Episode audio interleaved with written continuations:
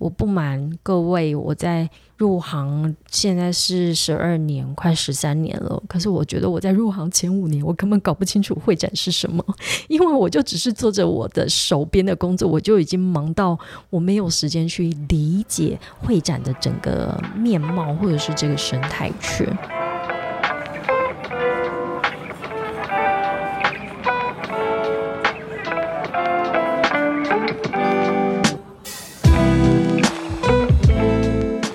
克莱尔的展览异想世界，我们将带你游遍全球第一手的展览以及周边新奇好玩的猎奇故事。跟大家预告，今天是一个全新的系列，就是为了阴影。有时候克莱尔心里面有很多的话想要跟大家分享，然后呢又不一定这一集有合适的来宾的时候，我们决定开一个全新的。子系列叫做克莱尔自言自语，没有听错，就是克莱尔自言自语。其实克莱尔自言自语在我们开播的第，我记得应该是前十几集的时候，曾经做过一次。那时候在二零二一年，大概。疫情真的比较严重，在台湾比较严重的时候，那时候那时候谁来敢来那个录音室录音？然后那时候来宾也比较难找，然后又觉得哎线上录音其实呃品质没有太好，所以克莱尔那时候我记得我录过三集左右的自言自语，跟大家那个回溯一下。我记得那时候我录什么嗯聊聊全球十大展场啊，我想哦真的是很有。很有那个创意哈，连这样子的题目我都可以自己自言自语录了三集。那呃，现在来到二零二三年了，其实我想要跟大家分享一下，是克莱尔今天录音的时间是九月二十七，已经到九月底。九月这个月其实对克莱尔来讲非常非常的忙碌。同时，我发现台湾的会展业也发生了很多有趣的事情。我参加了很多有趣的会展相关的活动，我想要跟大家分享。那非常的忙碌，其实也包含了我觉得全球的展览都报复性的复苏回来哈，所以在工作上面本身其实也就就已经很忙了。然后台湾会展呢，迎来一些蛮重要的活动跟。以及台湾的这些会展的能量怎么对国际去做发声？所以我就决定赶快把我这九月所参加的几场活动的这个心得跟大家分享哈，非常非常的 fresh 很新鲜的一些心得感想，所以才会有这样子的一个脉络，想要呃开一个新的这个子系列叫做克莱尔自言自语。那我想克莱尔自言自语以后就会以。不定期的方式，如果我最近呢觉得参加了什么样的活动，我觉得很值得跟大家分享的话，我们就会不定期的上架。好，所以提到这个九月啊，二零二三年的九月，然后我们刚刚有说到，其实是因为全球的会展全部都报复性的回复苏回来了，所以台湾呢的会展。的一些宣传也如火如荼的展开，所以其实，在九月份的时候呢，就是一个 Meet Taiwan 的会展月。我在九月初就参加了一场这个国际的记者会，也就是由 Meet Taiwan 举办的。那呃，这场记者会叫做 Meet Taiwan Open Arms。其实 Open Arms 大家可以想象，就是把你的双手打开，双手打开要干嘛？要么就是。抱人，不然就是被抱。好，那我觉得这个意向就很清楚了，就是要重新台湾的会展，要重新拥抱全世界，或者呃全球的这些国际的展览或会议，也可以拥抱台湾的会展的一些呃很能量这样。所以，Meet Taiwan Open Arms 是。去重塑台湾会展的品牌形象，而且他把他他在九月初，呃，这样子的一个记者会，然后整个月份其实一直到我相信一直到呃今年二零二三年底都有很多精彩的活动一直在进行哦。那我还记得我那一天去参加这个记者会的时候，一进去就被一支。奇怪的生物给吸引住，它其实就是一个笑脸。那可是它有一个很可爱的名字。我在那我现场在听那个主持人讲他的名字的时候，他每讲一次我就笑一次，因为我们刚刚讲到这场记者会叫做 “Open Arms”，打开你的双手。来，请各位听众想象一下，打开你的双手的呆意，不要那讲，怕亏你的双手，怕亏。对，所以这一只吉祥物呢，它是一个很鲜艳的橘色跟黄色相间的圆形的生物，然后呢，它带着一个大大的笑脸，然后因为吉祥物大家都知道它的手脚嘛，里面其实是有攻读生的哈。那呃，他就把他的双手一直是处于一个打开的状况，所以他就 open arms 有这样的意象。那呃。有这样的这样的活动，Open Arms，其实大家就可以想象，一定是让国际的会展人士可以去知道说，哦，台湾的会展正在做一些呃重塑品牌形象的一个活动，所以他就给他取了一个名字，就高追，就是刚刚的怕亏。然后呢，为了让外国人好发音，所以他叫头呃，他把它取名叫做怕 Q。没错，就是怕亏的谐音啊，哈，或者是叫音译好了，叫做怕 Q。那那一天的主持人呢，当然因为是啊台湾人哈，那他也以怕亏或怕 Q 这样的讲法哦，这样交错的说。但是我觉得实在太可爱了，因为怕亏这个这个这个动作，你就会想到很多的画面。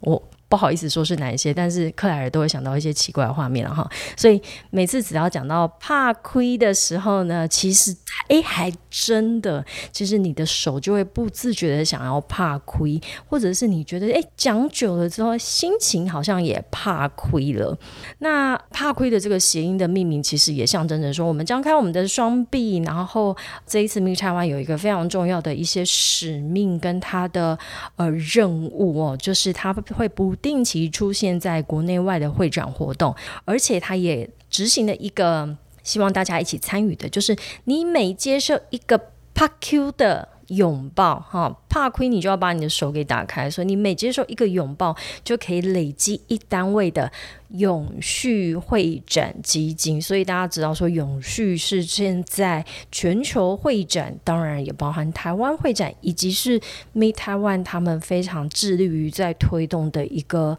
会展的精神。好，所以跟大家，我我那天因为去这一场记者会，我觉得非常的耳目一新。除了当天的这个吉祥物，我觉得他们用一种很有创意的谐音的这个方式。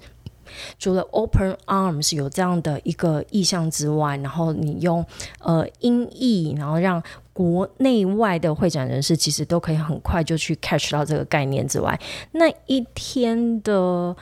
算是表演团体嘛，我也觉得让人非常的清新，然后印象深刻。它其实是以人声阿卡贝拉的方式，然后呢去。第一次对外 announce 他们 Me Taiwan Open Arms 的主题曲，而且他们就现场演唱哦。其实我一直还蛮喜欢阿卡贝拉，而且我每次在听阿卡贝拉的时候，我都觉得不可能，他们怎么可能全部人声？他一定有后背后的配音，但其实人家就是全部的人声去做出这些节奏啊、重音啊，或者是好像是有乐器配乐的这个效果哈。所以我觉得这支音乐这一个 MV 其实也非常的洗脑。那我现在就要来做一件事情，我不晓得会不会之后不会有有人来约谈我，但我就觉得这支音乐叫做 Meet Taiwan Open Arms。大家是是微微的可以听到我们的背景音哦？就是在 YouTube 上面，你如果打 Meet Taiwan 或者是打 Open Arms，我想你应该都可以听到，很洗脑。我发现我听完一次之后，回去就会一直哼。呀，我我想这个音乐哈，我我也不会从头放到尾，我就让大家大概先听一下它的这个旋律。哎，全部都是阿卡贝拉，全部都是就是人声人声合唱团哈。还不错，我觉得这有一点有别于以前，我我就放一小段而已哈，我怕整个放完就会有人来找我。我觉得这有别于以前我们在推广台湾会展的时候，可能呃现在的手法都要越来越的创新，然后也要让国际的人士也能够很明确、一目了然就知道，OK，台湾会展它的特殊性在哪边。所以我觉得这一次的记者会其实让人非常的耳目新也印象深刻。然后会后呢，我就带了一只小八 Q 回来，现在它一直在我的我们小编的背上。是一个很好的靠背哈，那所以我九月的时候，其实从这。一个 Meet Taiwan Open Arms 的记者会开始，我就发现，哎，原来我原本九月有一些很呃密集的活动，都是由 Meet Taiwan 他一手所呃规划的，而且是整个系列的活动，让我就觉得很值得跟大家一起来分享，然后更期待接下来还会有哪些的活动产生。那我们再来看一下，哦，就我刚刚说我的第一场其实是这个记者会之后。后续其实隔了两天，就有一场会展产业的真才博览会。真才听到这个关键字，就是现在各行各业都很缺工。那会展当然也是，因为我们是一个高度密集的服务业。现在的人是不是都跑去？做那个外送啊，Uber Eats 跟 Food Panda，所以其实服务业无论是在我们的会展，或者是听说像呃餐饮啊，或者是饭店业，都非常的缺工。所以呃，在记者会的隔两天呢，就是一个会展征才博览会。那我也当然要进去里面抢人，然后最近缺工这么的严重，而且其实，在会展里面的人才的。培育是蛮需要时间的哈，所以我们就希望呃来到这个会展征才活动前期，呃，，Mittawan 也有帮我们做每一间这些跟会展相关的公司，他们会先开出职缺，然后会在线上先做媒合，所以希望当天就会有呃这个人才来做。现场的洽谈，好，所以这一场活动呢是办在台北国际会议中心，也就是 TICC。我还记得那一天早上。应该是前一天吧，我就在想说，哎，会展真才博览会，我应该要穿什么衣服？因为毕竟我就是代表公司嘛。那我就在想，那我穿一个公司的企业色好了。结果把自己穿成一个圣诞老公公，哈，就是一身红。好，那这个会展真才博览会呢，我其实也是第一次参与。那我觉得它里面的活动。办得非常的丰富，因为除了就是我们以往想象的那种真才媒合会，好像只能够就是业者他在在现场等待我们的真才者来上前来询问，或者是递出他的履历之外呢，其实。现在这样子的博览会或者征才的活动，它也需要把它内容做得越来越多元跟丰富。所以在征才一整天的同时，其实在隔壁的场地就有一个会展沙龙，就是 Mice Salon。其实 Mice Salon，我印象中它是今年度我才看到的一个会展，由由 Me Taiwan 来执行的一个品牌哈。所以他说它是一个全新的。培训品牌，那我其实今年也参加过很多场会展沙龙所办的课程，我自己收获蛮多的。那只是在这一场增才博览会里面呢，会展沙龙他也一起在现场去提供推出的直癌的讲座，而且他这次直癌讲座的所推出来的这个讲师。我如果说大家认识他的话，应该年轻人也要认识吧。但是当然，我是一看就觉得说，哦，我要来听听看，因为他第一场他这个直癌的讲座呢，他还把它分成三个大的主题，我觉得这个主题分的蛮好的。第一个叫做 Open Mind，哦，他他们现在好像这个计划都要 Open 什么东西哈，打开你的什么哈？除了 Open Arms 之外，第一个这个沙龙讲座的主题叫做 Open Mind。嗯，我觉得 open mind 的这个概念蛮好的，就是要先打开你自己的视窗，这个视窗可能是你的想象。第二个主题叫做 open possibilities，打开你的可能性。我觉得可能性这件事情我也蛮喜欢的，因为我我常常在。对外分享的时候，都会说，我觉得会展其实它开启我人生的非常多的可能性。第三个就叫做 open minds 啊，打开会展啊。我觉得他用这样三个主题去做区分，然后从因为真才博览会它是一整天的，我记得好像是从早上的大概十点半一直到下午的四点左右。但我真的要说，这种真才博览会，因为有大部分都是学生，学生们，你们可不可以同学？学们可以早起一点吗？不要到下午才出现好吗？让我们早上很紧张。所以这三场的讲座呢，第一场是 Open Mind，是由知名的作家吴若权老师。天哪，我好像是第一次看到他本人呢。但是吴若权老师本来就是一个非常知名的讲师跟作家，他来讲 Open Mind 这个部分，主要是在讲你要怎么行销。自己的一个技巧，结果吴若权老师他在一开始的开幕活动的时候，其实就有聊到说，诶，原来他以前还没有成为作家之前，他做的事情竟然也跟会展有关系。他好像以前都是在一些外商的科技业里面担任 marketing，所以也都要到海外去参展，所以他那时候其实就是在负责。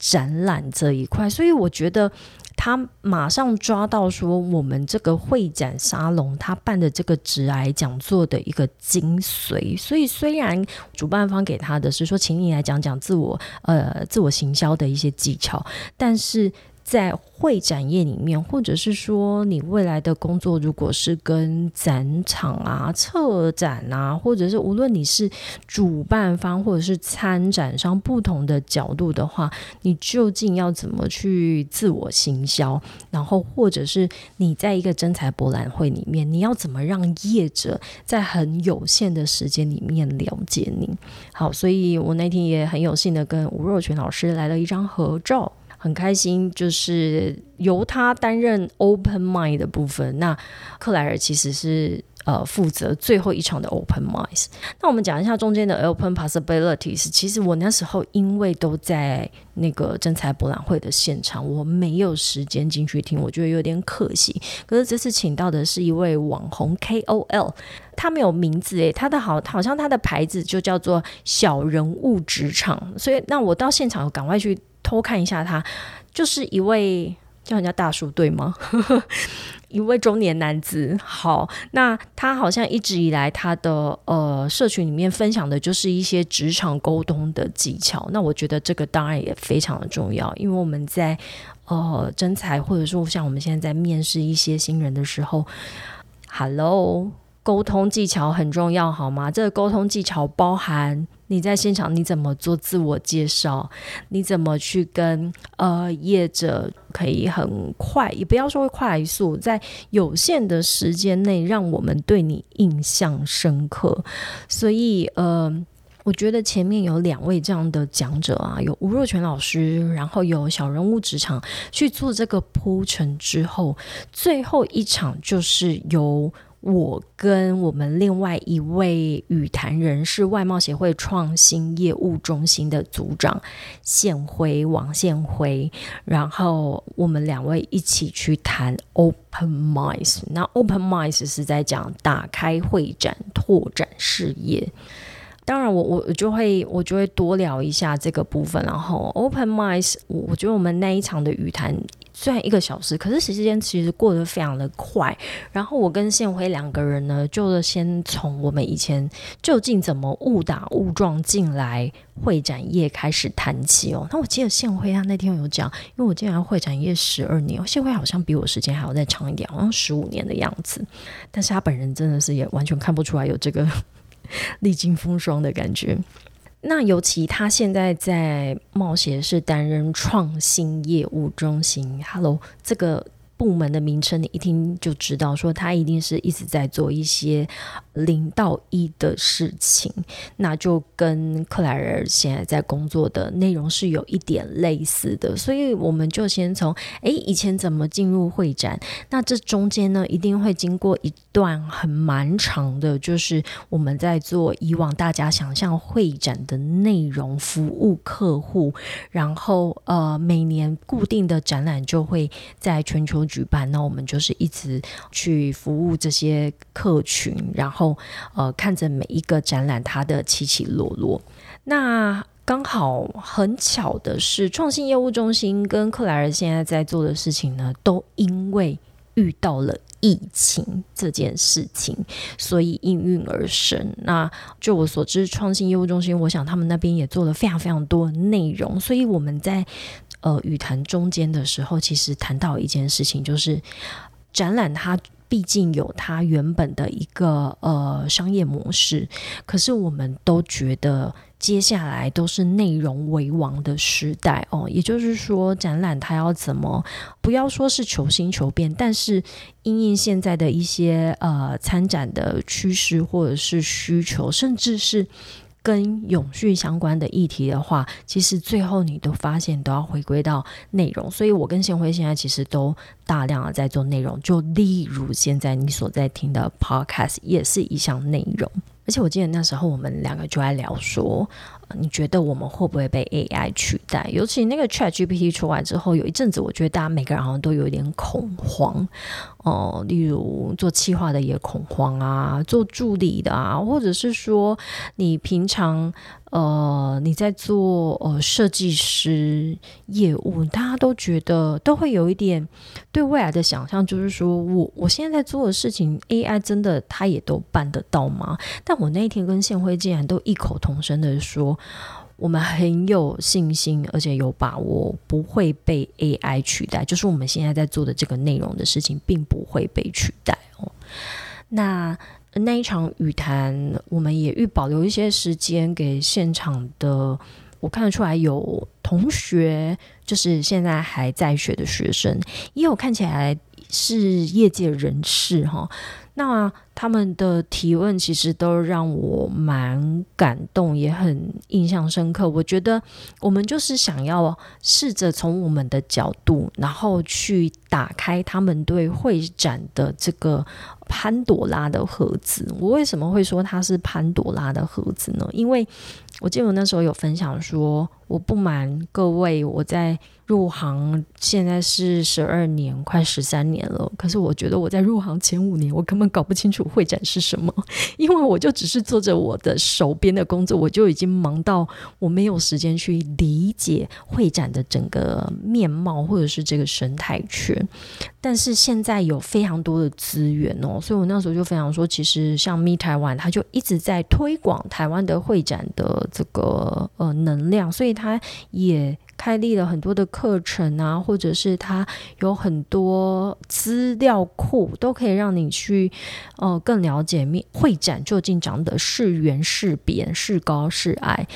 那。就希望透过说，如果你在求职的这个过程，或者是你开始对会展产生一点兴趣或好奇的时候，其实可以先去试着理解它，然后呃再来思考它跟你未来的职业上面会不会有一些连接。好，那所以这就是。我从刚刚我们提到我参加了 Open Arms 记者会，然后隔了两天又到真彩博览会之后，发现哇哦，原来这一系列的活动就是这样子展开的。那我九就刚刚有提到说，我九月真的很忙碌啊，所以这才隔两天之后呢，又隔不到一个礼拜，我又去参加了一场亚洲会展产业论坛 AMF，AMF 它是 Asian Mice Forum 哈，都是 Mice Mice Mice，就是会展。那亚洲会展论坛呢？其实我在里面是也是担任一场语坛人的角色，这个我们待会可以来谈。但这个 AMF 它其实是已经一个很长寿的一个指标性的会展活动，它是由经济部国际贸易局从二零零六年，哎，天哪！那时候我根本就还没有进入，我还在拿，我好像还在还在学校，哎，还是那时候我在德国。是呃，零六年开始就是委托外贸协会所办理的亚洲会展论坛，所以它也已经十八届哦，十八届，那真的是那时候我我才进来十二年嘛，哈。那亚洲会展论坛，我记得我以前当然。进入会展界之后，我就参过参加过几届哦。那之前有一届让我比较印象深刻的是在高雄，那后续呢，大部分其实都在台北，都在 TICC 举办。那今年也是在 TICC，那这是我第一次。在亚洲会展里面担任语坛人的角色，当然是觉得非常非常荣幸啊！那我也要说，我会前其实是蛮紧张的，因为我所担任的那一场语坛的角色呢，其实是跟我的好朋友，也就是展昭国际的嘉涵 C D 啊，那还有一位是国外的讲者，他叫 Will，Will 是来自于新加坡，但是他是印度人，是一个。很白的印度人，就是每个人都说，他说我他我他是印度人，然后每个人就会哈，你比我们还白，好，那这是就就是蛮有趣的一个呃，Will 他非常非常的外向，然后我觉得那一场语谈也非常的有趣，那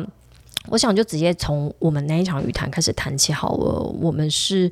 呃，其实我刚刚提到，我跟 Celia 跟 Will，我们算是要讲同一个世代吗？好啦，至少看起来是嘛哈。那我们呃一起负责一个会展跨世代对谈，好啦，如果跨世代的话，代表就是有。另外一个时代的人要加入我们的对谈，那这个就是上一个时代的，就是由安一国际集团的涂建国董事长他来做主持人。那我跟 Celia 跟 Will 三个人就是语谈人，这样。那我觉得这是一个一整天下来，我觉得蛮有趣的呃一场座谈，因为他刚好也摆在下午的最后一场，也是这整个 AMF 里面的一个结尾的场次。我我觉得我从那一个场次里面可以感受到，因为 Celia 她谈的呃是他们展昭呃一直哇从四十年，然后他他是不是提到已经有四十年的历史？他从一些先开始播放一些历史的照片，然后让我看到他真的是一出生哦不对。CGL 说，他从还没出生，还在妈妈肚子里面的时候，他就已经是会展人了。所以，他进入会展的这个资历已经超过三十几年了。我才十二年而已。那我就从我觉得他分享的那些历史照片，让我觉得呃非常的感动哦。可以看到以前是这样子的胼手知足，而且根本就以前的海报还用画的诶，我的妈！现在现在海报都懒得印了，现在我们都用影片了。以前的海报都还用画的哦，那个是。时候就有展览，所以展览它是有它的时代的眼镜，然后也看得出一间公司它怎么样的永续经营。所以我觉得西雅分享的那一段在讲的，其实不只只是一间公司的呃它的进化，它甚至是一部台湾会展史哦，所以。那些照片，我好想要把，好想好想要把它整个抓过来哦，这会让有时候你可能在。觉得快做不下，就是一个案子让你卡住的时候，哎，再回去看一看那些历史照片，你就会觉得哇，以前这样子都过来了。我们现在资源这么多，怎么有怎么可能有办不到的事情呢？好，那呃，另外一位语坛当然就是我们刚刚听的讲到，从来自新加坡的 Will，Will 他是呃来自一间公司叫做 C Vent，那这间公司他都在做的是线上的系统哦。那我觉得 Will 他也。分享一个很重要的，就是一定要拥抱科技。我我想，这个拥抱科技的意思，并不是说哦，要要用线上展览会取代实体展览，并不是这个。现在大家也不谈这件事情了，因为实体展览的重量重要性跟不可被取代性这件事情，其实早就被确认。尤其在疫情之后，大家发现，一就那时候疫情，大家都不能够见面，可是，一解封之后，一回归生活之后，只有实体。的呃展览能够达到我们真的展会带来的这个效果，可是我有他带来的观点是说，其实拥抱科技，它可以帮助实体的展览，甚至其实现在虚实整合也是一个并行的一个状态。那他提出非常非常多的数据，怎么样的科技跟技术可以帮助你原本的展览的成效在大大的提升。所以，呃，他们两位的分享再。搭配我这边，我发现，诶，我们三个人其实，在会前的时候，并没有做过任何的沟通。呃，主办方就是让我们自己去自由发挥，你去挑选你想要的题目去讲。那我呢，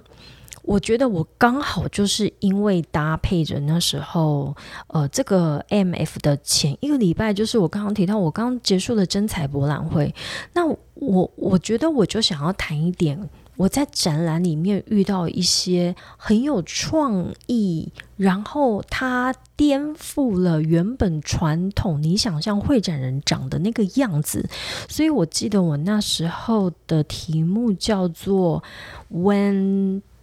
Talent and Innovation Meet”。好，就是当我们这个人才跟创意聚在一起的时候，所以你会呃，你会听起来就是，诶，你讲的跟会展有关系吗？有的，我在讲的就是当这些创意的人才跟这些人才跟创意它激发出来的地方，原来就都是在展场里面哦。那所以我那时候分享了几个非常。这这两年，哎，不对，这些人都是我今年遇到的。我那一天在这个分享，在这个语坛里面，我分享三位，我觉得我这边也可以快速讲一下。一位是 Bar Mood 的 Vincent 哦，在我们的 Podcast 里面有提过他，就是他是一位呃 Bartender，那他呃每年。都跟着诶，我今天录音的时候，他也好像才刚从美国回来，他都要跟着观光局到世界各地去推广台湾的观光。透过透过他的这个 bartender 的技术，怎么说呢？他好像在现场都会去耍这个花式调酒，然后甚至他还要带着台湾特有的一些呃这个原料哈，例如说我们有特殊的。呃，水果啊，记得我上次记得他上次还分享的是什么，像红心芭乐啊，或者是芒果这种。可是这种东西其实你是不能够直接把水果带出去的，所以他前期都要做非常多的，像在做实验那种化学实验般的这种原料呃食材上面的处理。那我觉得。呃，他也是在全球各个这种大型的观光展会里面，然后去推广台湾观光。可是他是透过他自己的一个特殊的才能，以及他对于花式调酒的一直以来的这个技艺上面的精进，所以我想他也是因此才会被呃台湾观光局给看上。讲到这个酒，我就要来喝一下我的海宝，我好渴。我记得我那时候访 Vincent 的时候啊，嗯，我就想说不行，他的他到底是调什么酒？所以我们在访他的好像前两天就先去跑，先先先去 Bar Moon，就把他的那个 menu 上面的酒从第一杯喝到最后一杯哈，好，证明酒量还是可以的。第二位我那时候分享的是一位很可爱的女生，我现在每天都追踪她的 IG，哎，她叫什么啊？台湾小姐 Joyce。你现在打台湾小姐 Joyce，你会看到她一个穿着很像那个三太子的衣呃的服饰，然后雄赳赳气昂昂的一个女生。那呃，我跟 Joyce 其实有几次的会面，然后都在展场里面遇到。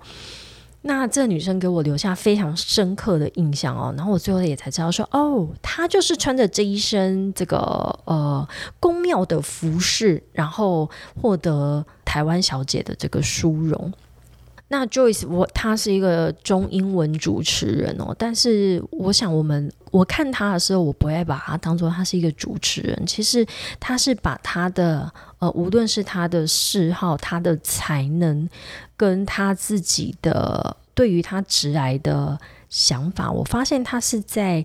各个场域里面去做实践，而展览只是其中一个而已。而且我们在展览里面会觉得说，诶，他就只他只是主持人吗？不，他平常呢还担任一个呃，就是也是一个台湾观光大使，但是他在推广的是台湾的宫庙文化，所以你务必要去追踪他的 IG 跟 YouTube 上面，我每天都被他的影片笑到。但是他在讲解这个宫庙文化的时候，又非常的深刻，而且是他会用英文的方式让外国人理解台湾的宫庙文化。我觉得这个热情是让我非常非常感动的。那而且这个热情也会让我。在每一次都重新提醒，其实我当初对于会展的热情，好像我在他身上又再一次看到。好，所以超级推荐大家去追踪他的这个 IG 跟 YouTube。那那时候第三位我分享的一位 talent 啊，就是我们的这个人才，也就是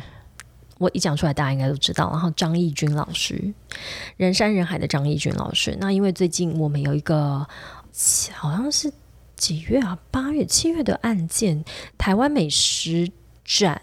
里面的一个我们所执行的文化部的展里面，就是跟张义军老师合作。那大家会想说，嗯，美食展跟张义军老师，大家都知道张义军老师是一个全球知名的舞者，那美食跟呃跳舞有什么关系呢？那所以那一次的合作，其实也是。张义军老师，他用他自己对于台湾本土的这个饮食文化的诠释，然后带着他的团队。在每一天的美食展里面，都有一段非常精彩的表演跟上菜的这个演绎。那我相信那时候，我我觉得他也颠覆了在美食展里面。大家有没有记得去美食展里面，你最想做的什么？就是试吃各个摊位有没有吃到没有吃到饱不回家。然后呢，呃，里面的。呃，味道又非常的丰富，非常的多元。但是我觉得，我那时候在观察，就觉得人山人海，以及张义军老师带领的他的团队在里面就是一个非常特殊的存在，而且他用他的方式去把饮食这件事情给演绎出来。谁说美食就是一定要这样子？All you can eat 呢？好，那所以那一场语谈里面，我觉得我分享的部分可能就跟大家比较不一样。那拉回 AMF 啊，因为我们的这个跨世代论坛呃对谈，当然我们的 moderator 就是主持人是涂董。那我觉得涂董他真的是那个会展界的大佬然后他所提出来的提问都非常的精辟，而且我到现在都还记得他最后突如其来的问我们说：“来。”最后，我们这个呃，今年的 M F 也要在这边告一个段落，每一位用一句话来做一个结尾。我那时候其实有点吓到。但是也很快的接招，所以我也是要很感谢涂总那一次。然后我们在这个语坛前面哦，先让我们三三个语坛人聚在一起，然后让我们先放心说，哎，不要紧张，待会就真的是一个像对谈一样聊天的方式。那是真的也在让这整个对谈我我觉得非常的呃进行的非常顺利。然后我自己也从。两位语坛人跟主持人 moderator 上面获得很多，那我当然是强烈建议啊，好，明年大家一定要来参加 MF。因为今年我刚刚花比较多的时间在讲我们这一场对谈，因为我自己参与嘛，哈，我这是我其实之前超级紧张的，因为我的题目也只能也是到最后一刻才定出来。那其他几个呃专题演讲也都很丰富，我非常庆幸我那天真的一早就坐在那边从头听到尾。例如说那天的开场，呃，我们有很多跟与对于台湾的在地的以前我们做的一些永续的活动，或者是在今在做一个会议的时候，大家成功的因素是什么？拿出来分享之外，我觉得请到国外的这些讲者，今年也都是一时之选哦。例如说，嗯，我一到就跟了这个，哎。TSAP，TSAP 是泰国会展局哦。TSAP 真的很会做全球的这个广告跟宣传。那我跟 TSAP 的这个会议暨奖励旅游部的主任 Spanish Tianson，好不会念，但是他叫我跟我说，请叫他 K 就好，一位很漂亮的女生，泰国女生。啊，我会叫她女生，但是她说她也在 TSAP 十四年了。我那时候也是下巴掉到地上，我说呃好，非常好，会做会展就是会让人冻龄，看不出来。那 K 他分享的就是现在，我我觉得他也是疫情之后，其实大家对于会展或奖励旅游的想象，或者是他开始有一种全新的呃对于旅游的想象。所以像他提出 workation 啊，就是 work 加 vacation 的意思啊。所以他那一场的分享其实都在讲现在泰国或整个曼。或曼谷，他怎么重新去定义这些奖励旅游？然后希望呃全球的这一些会展人士会选择泰国这个目的地。那另外一场呢，其实是大家即将迎来，各位知道吗？二零二五年是万国博览会又要来了。呃，会讲说他又要来了，是因为原本的前一场的万国博览会在杜拜嘛，但因为疫情的关系，他有点延期，所以说，哎，觉得说，哎，好像去年在杜拜万博。万国博览会刚结束，怎么二零二五年又要来到哈？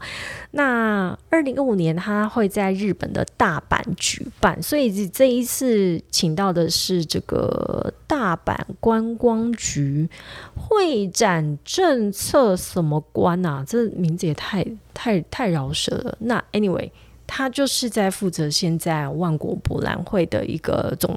我会说总执行官好了。他叫做田中嘉一先生，他的英文爆好。